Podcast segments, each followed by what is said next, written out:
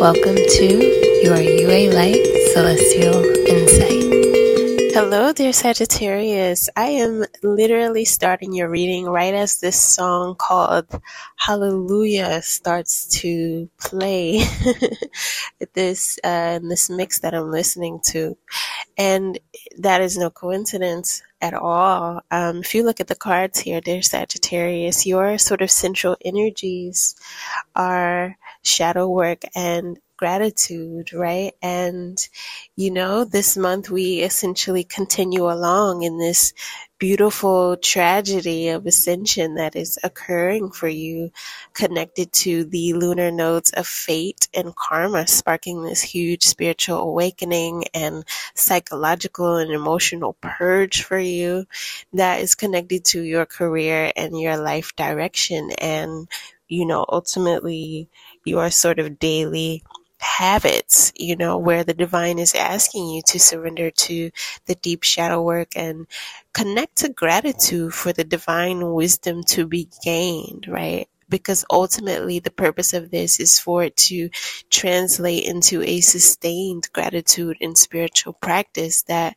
will ultimately lead you toward this hidden path of more aligned opportunity and higher purpose, right? And your message is short and sweet in that way because, again, this has been happening for you for uh, maybe the last few months, and um, it is sort of coming it's it's been happening in particular within these last few months as we come to these sort of end of the sort of eclipse energies uh, where they have been in your 12th house and your 6th house. And the 12th house is all about spirituality, it's all about uh, higher knowledge and uh, spiritual practice and you know that needing to be a part of your daily life and you know connected to your career after all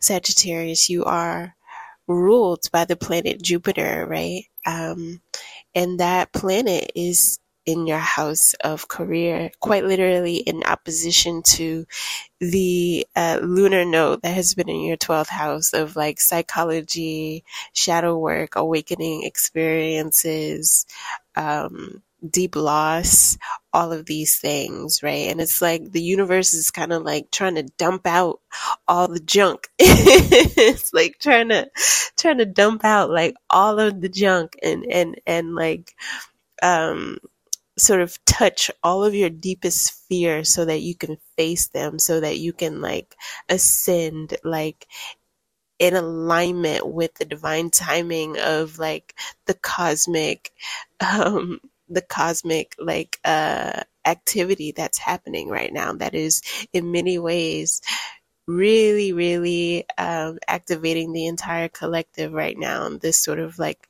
quickening of ascension right? Just trying to wake everybody up to try to get them to ascend and align to their right path right? Which is a higher path connected to a higher purpose right? Those who are light workers here right? So again, that is why your message is really short and sweet. Um, and it really just focuses on the fact that, you know, um, the main thing for you to understand right now uh, is that things will get better. it will get better. I know. I know, I know. It will get better, right? It will get better. But there's really nothing you can do in the meantime to kind of like speed anything up except for surrender, right? To to be, right? To be in the daily, like on the daily, like to be present, um, if you look at the cards here, right, the challenge for you that is illuminated is divine wisdom, right? And the Three of Swords in reverse, right? Overcoming heartbreak and um, kind of, I think, surrendering to what all of this sort of change means for you. Like the, the sort of like, yes, we can talk about it in these sort of like esoteric ways, of what it means to surrender, but on the practical and material level of life, like what it means to let go of any attachments is is what it is that you have to contend with right now, right? And that is what this Ten of Wands card here is about. And uh, the Justice card here, which is connected to the fact that the lunar nodes are going to finally be moving um, into your houses of, mm, let me remember, your houses of your social houses, right? Your social houses and your houses of creativity. And in many ways, these houses that are about how you connect to the world, right? And so that is kind of what this phase of it is about, right? You uh, letting go of attachments, guilt, or regret from relationships, jobs, or particular contracts, or particular way of living kind of coming to an end, right? As Jupiter is in your house of work and daily routines, um, sort of asking you to consider how your daily life and your work can be more infused with the sacred, right? And with a higher purpose. Um, and, you know, the justice card is again connected to the south node of karma moving into Libra, which is the sign of love and commitment. And, you know, it just really indicating that the karmic contracts from the past had to come to a close, right? And as it moves into your 11th house of social groups, uh, social media, astrology, and your ideologies, right? It is about you perhaps right now, um, as you are still in this process, trying to contend with what that means for your social life, what that means for your relational life, right? And I think in some ways, the with this two of cups being in reverse, um, I think in many ways the divine is asking you not to focus so much on that aspect of this transformation that you're going through, right? Um, because you need to continue to be present in this internal process that is happening for you, right? If you look at this card, we have the unhappiness card right here, and we have the gratitude and the shadow work and the divine wisdom cards, and the magician in reverse, and also this many paths card here as the sort of spiritual lesson, right? It's like you need to be present in the sort of internal spiritual, psychological, ideological transformation that um, you're being asked to sort of like surrender to and be present for, right? Um, because, like I said, that is what will ultimately lead you toward this hidden path of aligned opportunity that is connected to a higher purpose, right? And your growth. So, this unhappiness card reads it says unhappiness is frequently the result of an inability to live in alignment with the calling of our soul. And when this happens our uneasy and challenging emotions are an indication that we need to listen to ourselves. This card asks you to have faith and to trust. Get still meditate listen to the voice of your heart and open yourself to receive guidance okay? All right? That is that is really that's really it. That's really it. And so i'm going to wrap up your reading by reading the many paths card for you and then also your angel number message that came through all right. And then also want to say definitely take a look at your uh, 2023 Timeless Tarot reading that is here on the channel, in addition to your Venus in uh, Leo reading, your eclipse season readings, because they are absolutely connected to all of this as well, because they are about the sort of higher wisdom and the spiritual guidance related to the impacts of the lunar nodes.